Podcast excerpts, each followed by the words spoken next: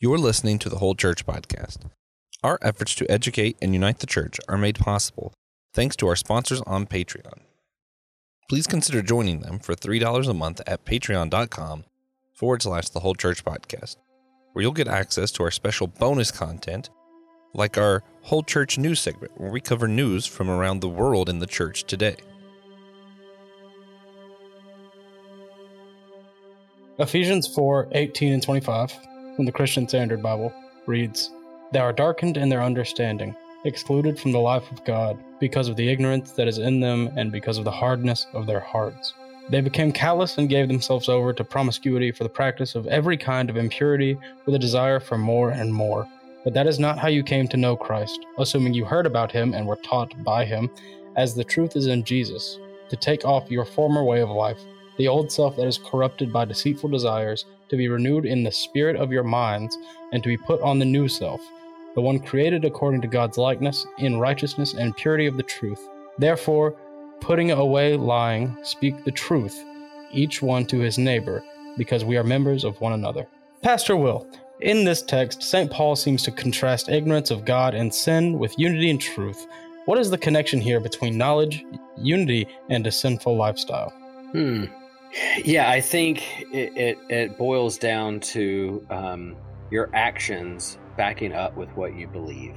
And if we take Paul as writing this letter to the church in Ephesus, you know, he's writing a pastoral letter to try and guide a community or, um, you know, at, at, some parts of this letter, he's trying to encourage them about that they are saved by grace and not through works, but then he's also encouraging them to live lives that uh, are bear witness to Christ. And if this is what you believe who Christ is, then then you do die to your old self. Your old self um, is is put away, and you have a new self, a, a new identity in in Christ. And other places he talks about this kind of baptismal imagery of of uh, dying with Christ and rising again to new life. And and in baptism, that's what we do. We drown the old self to rise to new life. And I think that's what he's he's getting at. And and yeah, we're all growing. We all have our our vices and our bad habits and, and things. Um, but it is, it, I think he's encouraging them to have their their lives and their actions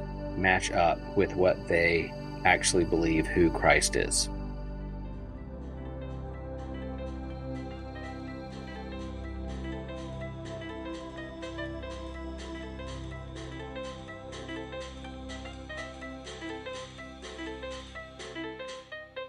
Hey, everybody, welcome to the Whole Church Podcast, possibly your favorite Unity podcast. I'm here. I'm Joshua Knoll. I'm a co host, uh, uh, kind of an intern here. I've been given pretty humble duties, but uh, I, I do get the great honor of introducing to you the one who runs it all, the great, the king of podcasting, the one and only TJ Tiberius Juan Blackwell. Welcome back.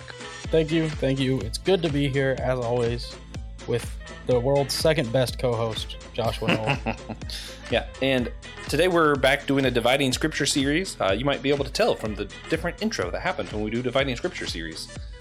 I am excited for this one. We're going to be talking about redactor criticism and the character Elihu, Elihu, Elihu.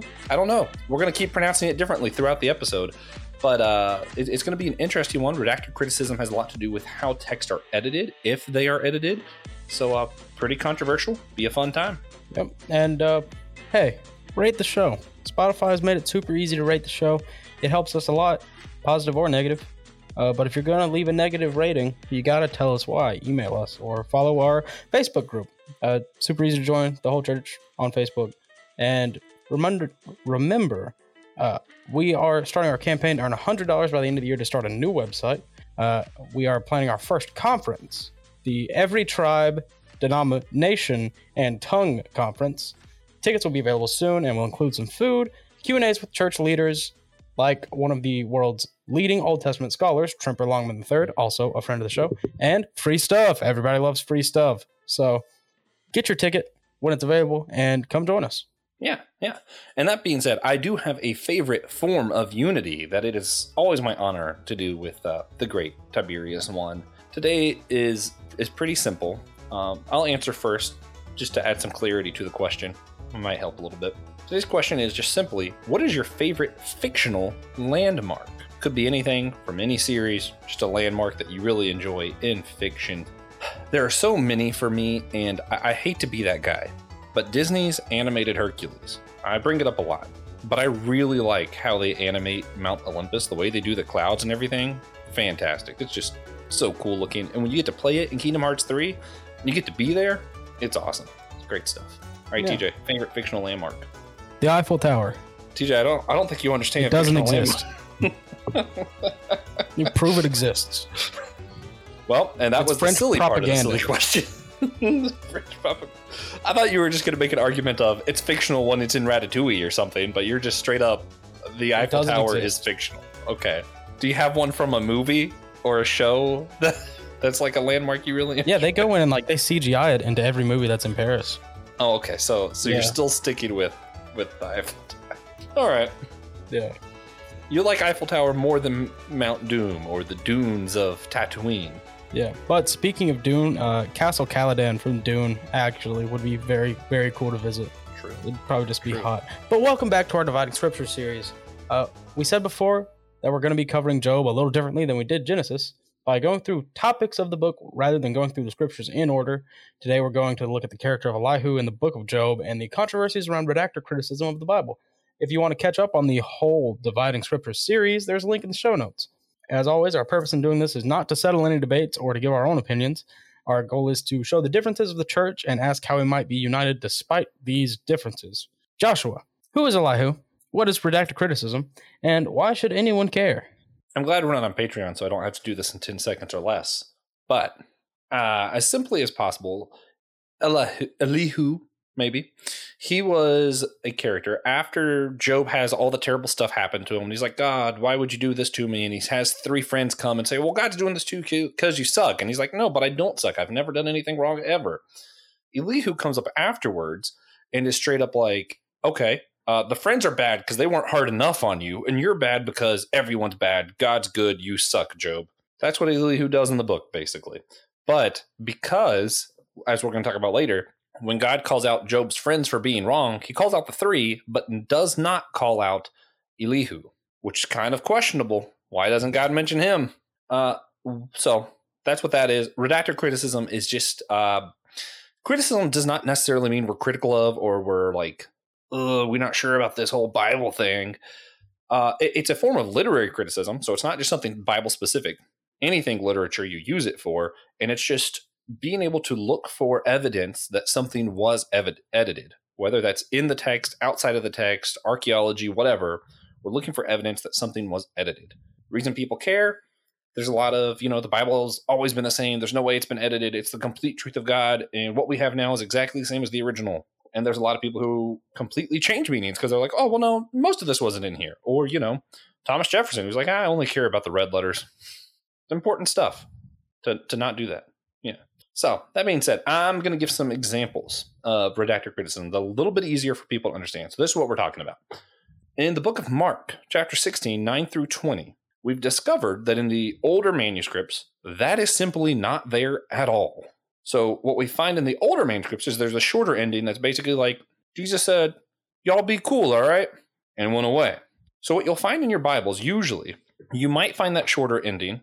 You'll probably find, especially if you're Protestant, you're going to find in parentheses 9 through 20, or it'll be italicized. There'll be a little footnote that says this wasn't in the older manuscript, but it's still there there's just going to be a note that says this wasn't originally there. There's a lot of reasons for that. In the Catholic Church, the Catholics just went ahead and said, yeah, this is canon too. they just settled it and said, you know what? Doesn't matter if it was edited in, it's canon too. So cool. Um, Deuteronomy 34 is another example. Whether or not you believe Moses wrote the Torah, there's this point where some of the text changes, and you see really specifically here's how Moses died, past tense. Here's how old he was, past tense. Here's where he was buried, past tense. So something happened here where something was edited in. Whether if it was Moses writing, then obviously someone put in here what happened to him. If it wasn't Moses writing, the tense changed, so there's still some evidence that it might have been someone else who put this one in. Revelation set Revelation, the entire book. If you read the beginning, says this is a letter to all of the different churches. People doesn't no one would send a letter addressed to seven different churches and send it to all of them. What he did is address a letter to each individual church, and later someone compiled them into one book, which is why we see the intro to each church at the beginning of the book. And you see that the redactor did some stuff to make that make a little bit more sense. That's also why you see all these different sets of seals or trumpets and whatever. Some people believe that some of these were in some copies and not in other letters, and the redactor combined them. Um, the book of Isaiah spans 300 years. Isaiah was probably not alive for 300 years. So, Probably. you know, yeah. So there's some evidence that some different stuff is sliced in. A lot of people will say there's three sets of oracles. Chapters 1 through 39 is one set, 40 through 55 is one set, 56 through 66 is one set. Some redactor criticism will look at how things were worded and say 27 through 29 seems to be different than the rest of 1 through 39. So there's multiple Isaiahs were contributing to that book, or multiple people contributed to the book of Isaiah. That's sort of what we're talking about. Yeah. So there are a few reasons redactor criticism is still pretty controversial. Uh, one of these is because biblical criticism as a whole and how people have conflated these practices. Uh, biblical criticism started as a branch of literary criticism aimed at the Bible. Literary criticism has its roots before the canon of Scripture in the fourth century before the Common Era. That's BC. Uh, with Aristotle, uh, he used his logical structure to determine certain things about different texts that helped him and others study literature better. Yeah. Yeah. Um. Usually, when you talk about literary criticism, you're talking about literary genres. We're trying to see is this a poem, is this a play, is this whatever, and figuring out the genre helps us understand what the author was trying to say. Whether you're talking about Bible or not, that is just a useful thing to do. But then you have some of these things where it's very similar to how we do forensics. If you watch any of these true crime shows or forensic files or anything like that, where they're looking at how something was written, the style it was written in, the handwriting, whatever, and they're using that to determine okay this seems to be by this author but this seems to be by this author. So it's sort of a science. A lot of it goes above my head and that's why a lot of people don't trust it so much. But it is its own branch redacted criticism is a branch of literary criticism separate from biblical criticism sort of related to it but they are two different things. Redacted criticism is just kind of using that science of how can we tell what was written by who and when does looking at who wrote it suggest that there was multiple authors and someone edited it together. Right. Biblical criticism is the study and comparison of biblical records to historical records. Uh, it was started during the German Enlightenment, which was 1650 to 1800, and the Bible isn't always consistent in this era, as you can compare Kings and Chronicles, for example. Uh, the big controversial topic extended from this already controversial study and is called documentary hypothesis uh, which is the idea that the Torah was written by multiple different authors. Uh, we've discussed this before in episode 61, Inspiration, the Flood, and End Times Talk, which was a good episode. Check it out. Documentary hypothesis was started in 1780 by Johann Eichhorn, who believed the Torah was written by two authors that he called J and E. Building on this theory, Wilhelm de Wette believed there was a third source, the D source, and later on, the E source would be believed to be made of two groups and was split into the P and E sources. So it is now J E P D, which Yeah. was kind of rude of him to do because before it could have just been Jed, but that's Jep. True. Uh, because biblical criticism and documentary hypothesis are so controversial, redactor criticism often gets lumped in with these studies. Another reason redactor criticism is controversial is because the Bible says nothing should be added or taken away from Scripture. Or does it? Bum, bum, bum. In Deuteronomy 4 1 and 2 reads, Now, Israel, listen to the statutes and ordinances that I am teaching you to follow, so that you may live, enter, and take possession of the land the Lord, the God of your ancestors, is giving you. You must not add anything to what I command you or take anything away from it, so that you may keep the commands of the Lord your God I am giving you. Yeah, and that's why Deuteronomy is the last book of the Bible, right? Yep. So in the in Revelation, which is fifty books later, uh, how is it's a lot. Revelation 22, 18 through 19 says, I testify to everyone who hears the words of the prophecy of this book. If anyone adds to them, God will add him to the plagues that are written in this book. And if anyone takes away from the words of the book of this prophecy, God will take away his share of the tree of life and the holy city, which are written about in this book. Yeah. So these, these are pretty interesting scriptures. So obviously, we continue to have more scripture after Deuteronomy. But that's why Genesis through Deuteronomy, the Torah is treated as separate. And in the Psalms, when it sings about the law, it's singing about the Torah. This is the original scripture, ends with Deuteronomy. But we do add to it still. Mhm. And it's not that we're adding. Uh, I think the difference is that we're not adding to the Torah. We're not adding to the law. we are saying there's other things that God had to say. God didn't say five books. All right, that's it. I have nothing else to tell you guys. Right. In fact, that's just not how God works. God still communicates to his people today, believe it or not. Right. Also, if Revelation was the last book, we'd also have problems because uh, if you're talking about when it was written, it was written a lot earlier than some of the other New Testament books. So we'd have to discount some of those. That also doesn't work. Also, the passage in Revelation kind of specifically says the words of the book of this prophecy. Yeah. It's kind of specific. So even if you're doing some of the literal interpretations of the Bible, we've talked about different interpretations before, I still don't think you can take these scriptures to say that God had nothing else to tell us. Yeah, and Revelation is really only at the end because that that's where it makes the most sense to be. Yeah, it's a big Hey. climax. Here's how the world's going to end. Why would that be like the fourth book in the New Testament? God, that'd be pretty funny though, wouldn't it? Yeah. Ah, we still got some stuff to tell you, but it's So- going to be bad. On to the book of Job. Joshua, why is Elihu significant? because of redacted criticism. Next question. no, um, Elihu is added. He says a lot of things. It is structured differently than the other arguments from Job's friends. And when God speaks to Job and says, These friends were wrong, but you've spoken correct of me, Job. Job, you were right. He doesn't mention Elihu at all, which is weird. Why would God say at the end, All right, I'm going to wrap this book up. I'm going to address everything everyone said, but not that guy. What he said was fine. I'll leave that alone. That's just weird. If he's going to take the time to explain why Job was right and why his friends were wrong, why wouldn't he mention Elihu? He was also right. He was righter. He was super right. He was righteous. That's what some people think. And there, there's a ton of arguments of was he right? Was he wrong? Was he edited in later? Was, as Augustine says, he was neither right nor wrong. Who knows? He was just talking. Yeah, he, He was just, said he was stuff. just saying He was just there, you know? Yeah. So Job has three friends that appear in this book. He might have more friends than three. I don't know, man. But he has three that appears originally. He's torn himself his rags and put ashes on his head, whatever else, you know, doing his whole sad Bible thing. And each friend has their argument split up into three, sort of.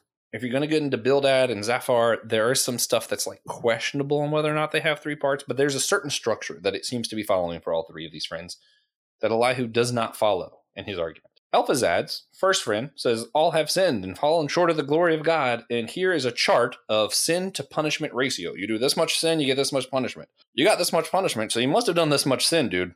And uh, Job's like, No, I haven't done anything. Your argument is false. And a lot of us have heard this in the church, right? Of you must have sinned, bad things happen to you. We still say stuff like this. God says that was wrong. Bildad, maybe you were a bad dad and your kids sinned. Maybe it wasn't you. Maybe someone related to you sinned. God's punishing you, you know, collateral damage. And he's trying to kind of excuse Job, but still say sin was involved, and that's why you're being punished. And we do see parts of the Bible that say stuff like this. The thing with these three friends are none of them are saying anything that's biblically wrong. You find evidence in the Bible for all of these arguments. Zophar, the third friend, says God is so holy, maybe you just don't realize how much of a sinner you are because you're good, but compared to God, you kind of suck, dude. Again, these are all things that are true that we hear people in the church still argue. Elihu comes afterwards, after these arguments, makes a very similar argument and say, you know, it's transactional. You must have sinned. That's why God's punishing you. And then he criticizes the other friends and says, you guys were too easy on him. You need to be harder on Job. Job, you absolutely sinned. You're terrible. And he was just the hardest, most passionate. He's a young kid too. And he just guns a blazing, jumps in there. Yeah. Uh, in Job 42, 7 through 10, God addresses almost everyone in the book. It reads It came about after the Lord had spoken these words to Job that the Lord said to Eliphaz the Temanite, My wrath is kindled against you and against your two friends, because you have not spoken of me what is trustworthy, as my servant Job has. Now therefore, take for yourselves seven bulls and seven rams, and go to my servant Job, and offer up a burnt offering for yourselves, and my servant Job will pray for you. For I will accept him so as to not do with you as your foolishness deserves. Uh, because you have not spoken of me what is trustworthy, as my servant Job has. So Eliphaz the Temanite, Bildad the Shuhite, and Zophar the Naamathite went and did as the Lord told them, and the Lord accepted Job. Some strong Bible Bible names right there. Yeah. Good job. Good job. Uh, but what about what about Elihu? God just doesn't mention it. What about him? So we have a few different arguments throughout time. St. Augustine thought Elihu must have neither been right or wrong. I mentioned that earlier. He's like, you know, God didn't address him because he wasn't right, but he also wasn't wrong. He just kind of, you know, said what he said. Uh, Elihu's argument really, really boiled down to Job was trying to justify himself instead of being concerned with justifying God. And God's like, you know, it's neither right or wrong. It just, it just is what it is. Um, Saint Thomas Ac- Aquinas, TJ's favorite saint of Middle Earth, Middle Earth, Middle Ages. he points out that God's first rebuking speech was right after Elihu's speeches. So maybe he already rebuked Elihu, just not directly, you know? Uh, Martin Luther believed Job was right when about when he repented and when he claimed he was innocent to his three friends, but Elihu was right that God was punishing sin still, for all have sinned. So basically, Martin Luther was trying to argue that Job was right because he repented, and he was right that he was innocent before all of this, but he wasn't innocent during all of this. That's why he was getting punished.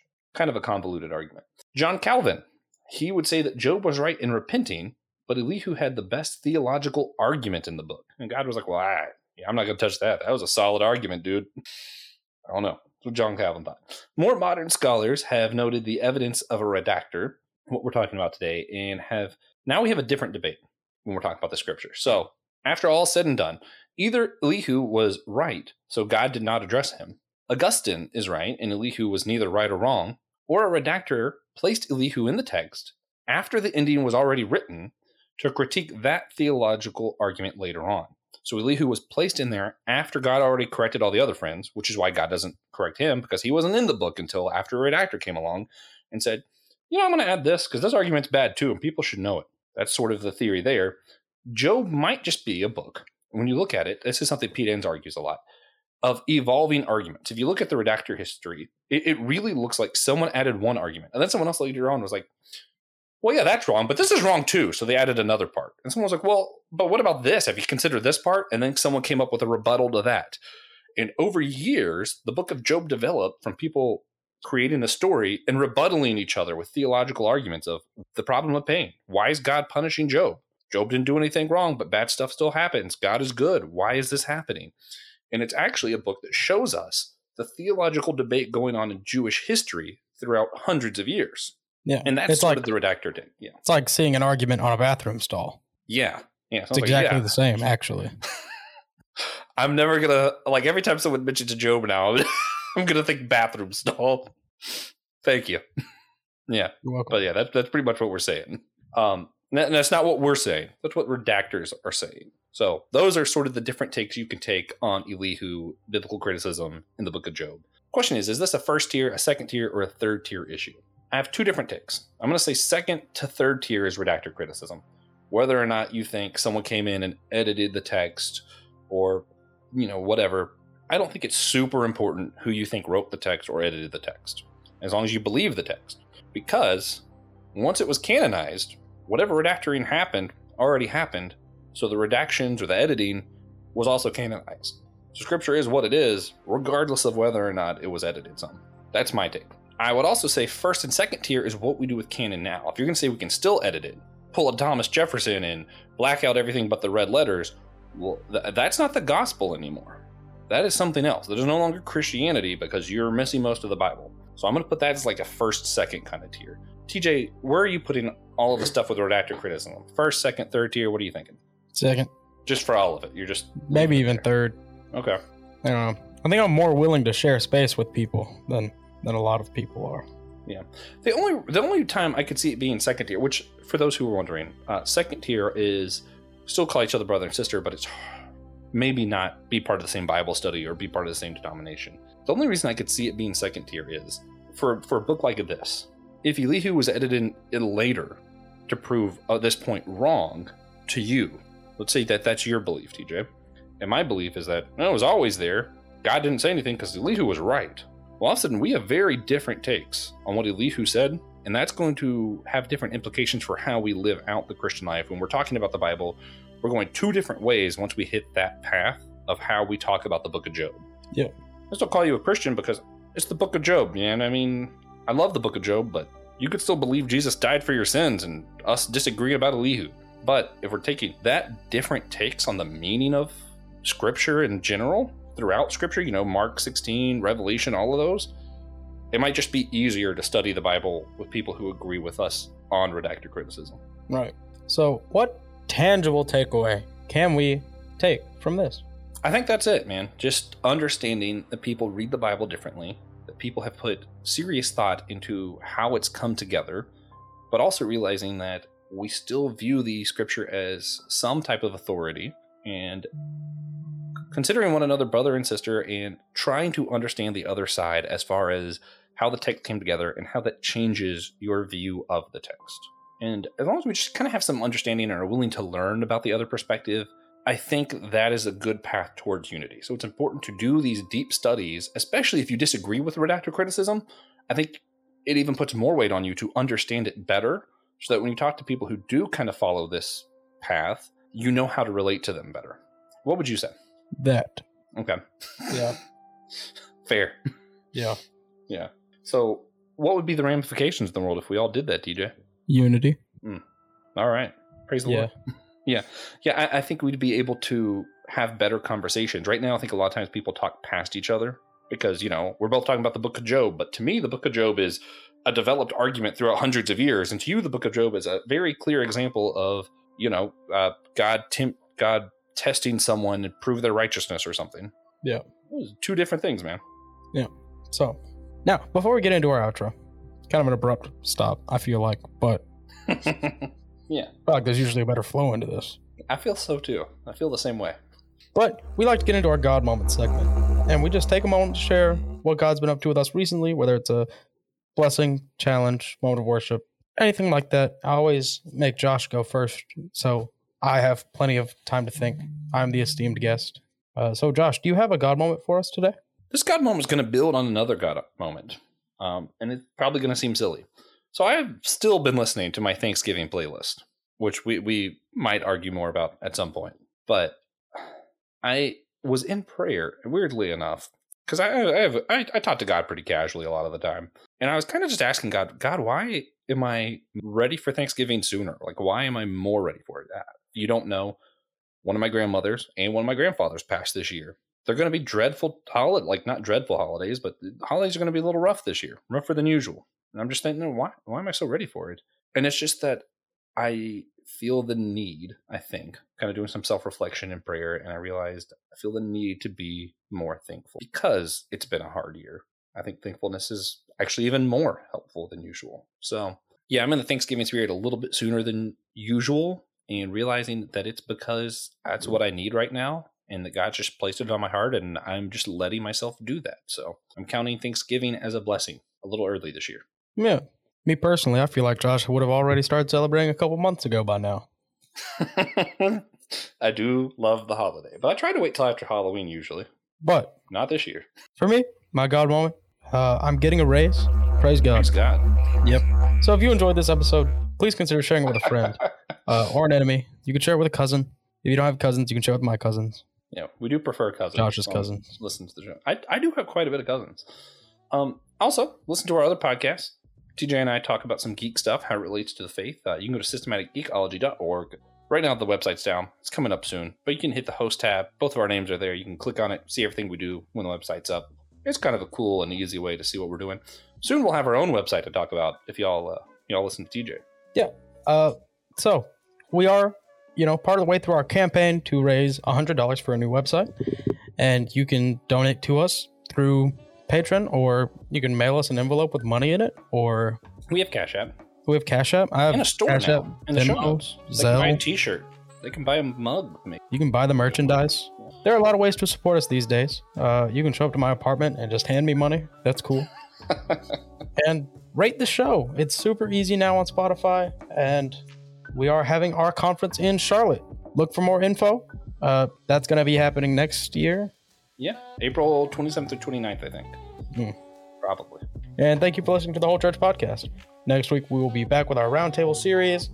This time, we'll be talking about church buildings, how our architecture points to God, and what our buildings should be being used for, and whether the church should have buildings at all. After that, we'll have back none other than Frank Viola, this time about his upcoming book, 48 Laws of Spiritual Power, Uncommon Wisdom for Greater Ministry Impact. Then finally, at the end of season one, Francis Chan will be joining us. He doesn't know though. I don't think. Our second campaign is to get Francis Chan on the show, Yeah. which is actually the first campaign. Also, I, I might be reaching out to see if he'll come to our event because that'd be pretty cool. Do a would be pretty live season finale. Yeah. Thanks for listening.